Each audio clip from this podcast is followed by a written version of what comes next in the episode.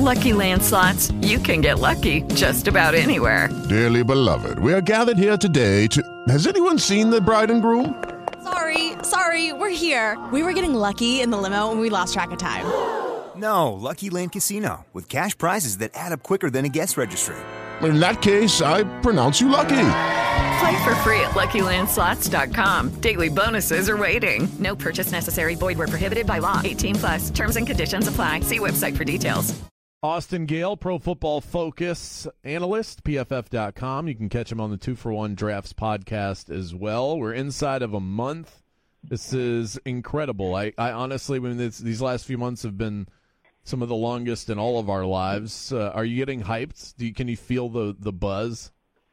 Absolutely. These training camp tweets, videos, quotes, live streams are fantastic right now. Normally, we have the preseason to react to and review in N F L Game Pass, however you consume that content. But right now, all we have are these training camp tweets saying Mitchell Trubisky looks better, Cordarrelle Patterson's taking reps at running back, you have Devontae Adams getting hurt, but just kidding, he's not hurt. All of this stuff is just great content right now. I am addicted to it right now. It's fantastic. Rumors are swirling also that Yannick Ngakoue could be shipped off within the next day or so. Now, Dave Caldwell, the G M of the Jags, has shot that down, but what's your assessment of him as a pass rusher? Consistently about Eight to nine sacks per year. He peaked at twelve a couple of years ago, but I know those stats sometimes can be misleading.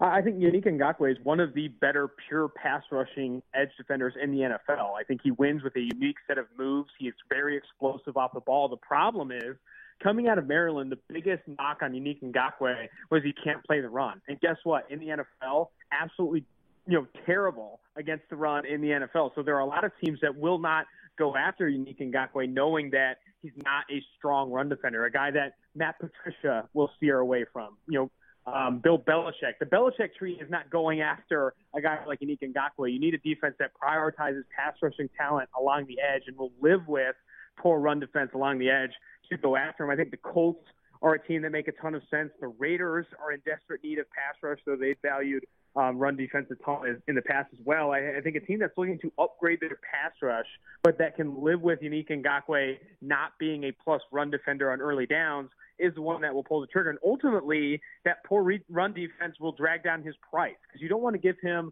a new deal and give up potentially a second-round pick and potentially another pick in addition to that if you're going to get a player that can't play the run. I think it's more likely that someone, you know, trades Yannick Ngakoue for a third-round pick and maybe another pick in addition to that.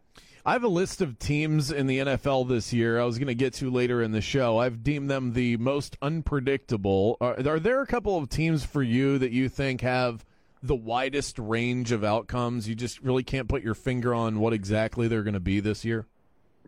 Man, that is a that is a good question. I would say the Las Vegas Raiders are a team that I feel like is an out, uh, there is a, a wide range of outcomes for this team, because Derek Carr, as much as everyone hates on Derek Carr because he's very conservative, throws the ball away on fourth downs, checks down at like one of the highest rates in football, is still consistently accurate with the football. And in that twenty sixteen season that was cut short to a, a leg injury on Christmas Eve, he was fantastic, pushed the ball downfield to Amari Cooper, Michael Crabtree with a lot of success, and that defense wasn't good.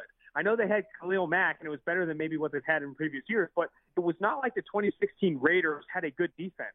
Derek Carr was good, accurate as he has been his entire year, you know, years in the N F L, and pushed the ball downfield to competent receiving talent. I think the Raiders have competent receiving talent now. Josh Jacobs is a good, you know, receiver out of the backfield when given targets. Darren Waller, I think, is a top five, top tight end in the N F L. Henry Ruggs, one of my favorite receivers in the twenty twenty N F L draft. Tyrell Williams, former Los Angeles Charger, had his first year with the Raiders this past year, was hurt almost all of last year. So you didn't really get a chance to see what he could do. And then you had Brian Edwards to the mix, Hunter Renfro, Nelson Agholor.